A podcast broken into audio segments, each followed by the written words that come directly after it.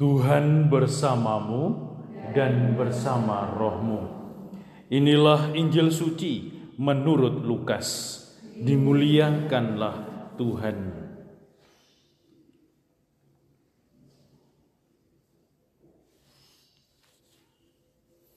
Sekali peristiwa, Yesus melihat seorang pemungut cukai yang bernama Lewi sedang duduk di rumah cukai. Yesus berkata kepadanya, ikutlah aku. Maka berdirilah Lewi dan meninggalkan segala sesuatu, lalu mengikuti dia. Lalu Lewi mengadakan suatu perjamuan besar untuk Yesus di rumahnya. Sejumlah besar pemungut cukai dan orang-orang lain ikut makan bersama-sama dengan dia. Orang-orang Farisi dan ahli-ahli Taurat bersungut-sungut kepada murid-murid Yesus Mengapa kamu makan dan minum bersama-sama dengan pemungut cukai dan orang berdosa? Lalu jawab Yesus kepada mereka, bukan orang sehat yang memerlukan tabib, tetapi orang sakit. Aku datang bukan untuk memanggil orang benar, tetapi orang berdosa supaya mereka bertobat.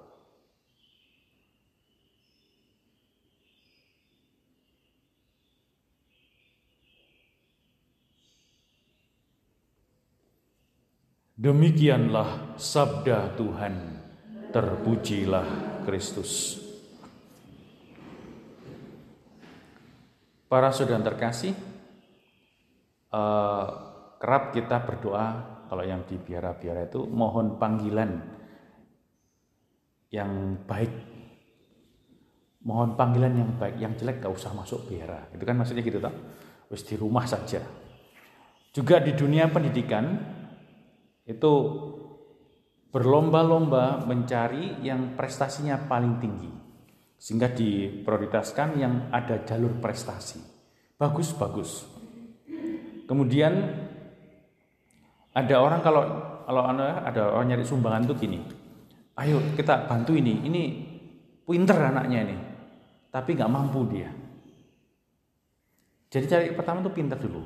Kalau membantu oh, anak yang wis bodoh, bolosan, nggak mau denger, denger, denger orang, wah itu nggak ada yang bantu itu. Tidak pernah masuk sekolah, meskipun dia miskin, tidak mampu, tidak, tidak ada yang membantu.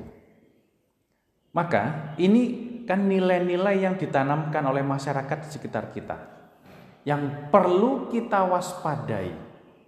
Formatio, formasi itu kan membentuk, memformat orang dari yang jelek jadi yang baik. Kalau mem, mem, menampung orang-orang yang sudah bagus, itu nggak perlu formasi itu. Dia formasi dengan sendirinya. Memang kan formasi itu kan antara pribadi dengan Roh Kudus. Nah, untuk mengenal Roh Kudus yang membimbing dia ini kan butuh formator. Nah, formator ini kan bisa guru, bisa pendamping, bisa magister atau apa pun yang namanya itu. Tetapi yang utama yang ditanamkan oleh Yesus adalah kita tidak menolak orang-orang yang menurut dunia kita itu disingkirkan, tidak berharga. Ini kan Paus lagi mengedepankan hal-hal ini. Orang-orang yang selama ini kita kucilkan karena kepribadiannya sulit diatur.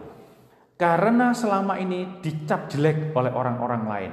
Karena selama ini tidak direken atau ya memang secara pribadi tidak bisa mendengarkan orang. Nah, kerap kali dulu magister saya mengatakan kalau kamu mau didengarkan, maka dengarkan dulu. Buh, saya ini udah dengarkan bertahun-tahun tapi dianya itu kok nggak pernah mau mendengarkan. Ya mungkin perlu waktu lebih lama untuk mendengarkan.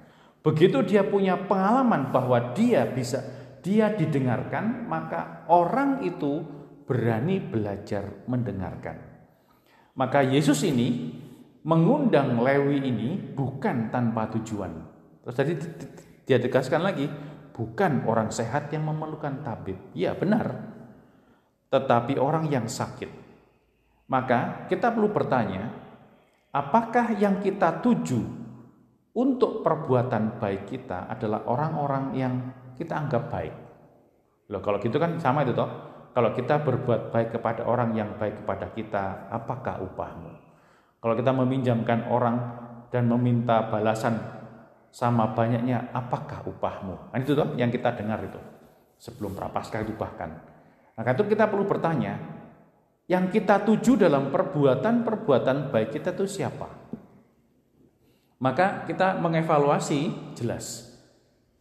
Apakah saya semakin punya banyak waktu untuk mereka yang dianggap tidak baik, disingkirkan, sulit mendengarkan, sulit berubah, angel dikandani. Nah itu coba kita renungkan.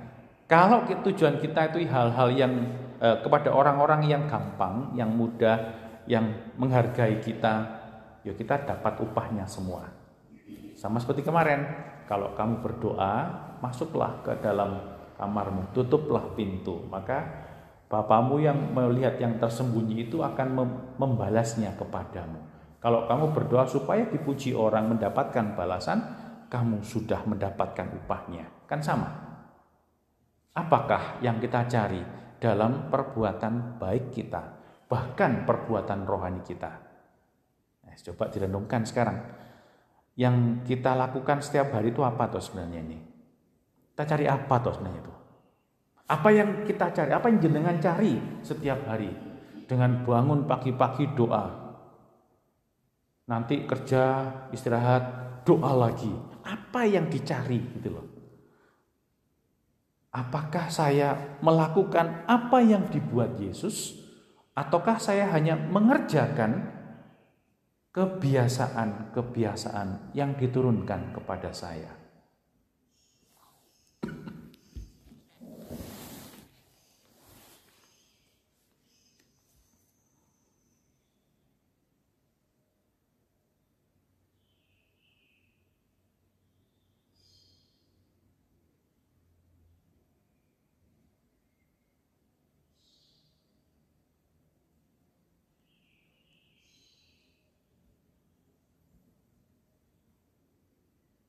Allah Bapa kami yang Maha Kasih, Engkau terus bermurah hati dalam hidup kami.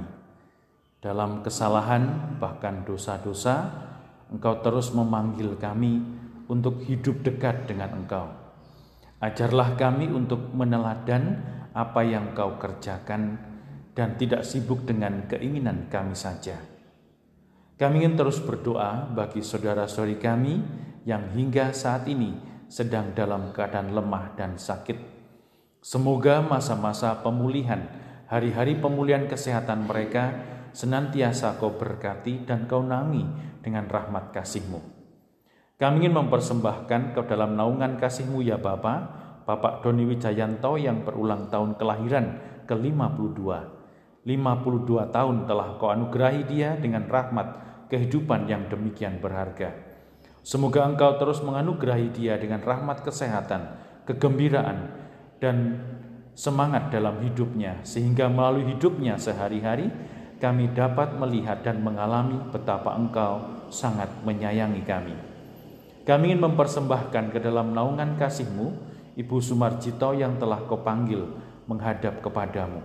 Semoga engkau sendirilah yang menjadi tujuan di hidupnya, perjalanannya sekarang ini, dan engkau memperkenankan dia bersatu secara utuh dalam kasihmu di surga dan menjadi pendoa bagi keluarga dan kami semua. Bapa yang Maha Kasih, ke dalam naungan naungan kasihmu kami persembahkan hidup kami hari ini. Gunakanlah seturut dengan kehendakmu demi Kristus Tuhan dan pengantara kami. Amin.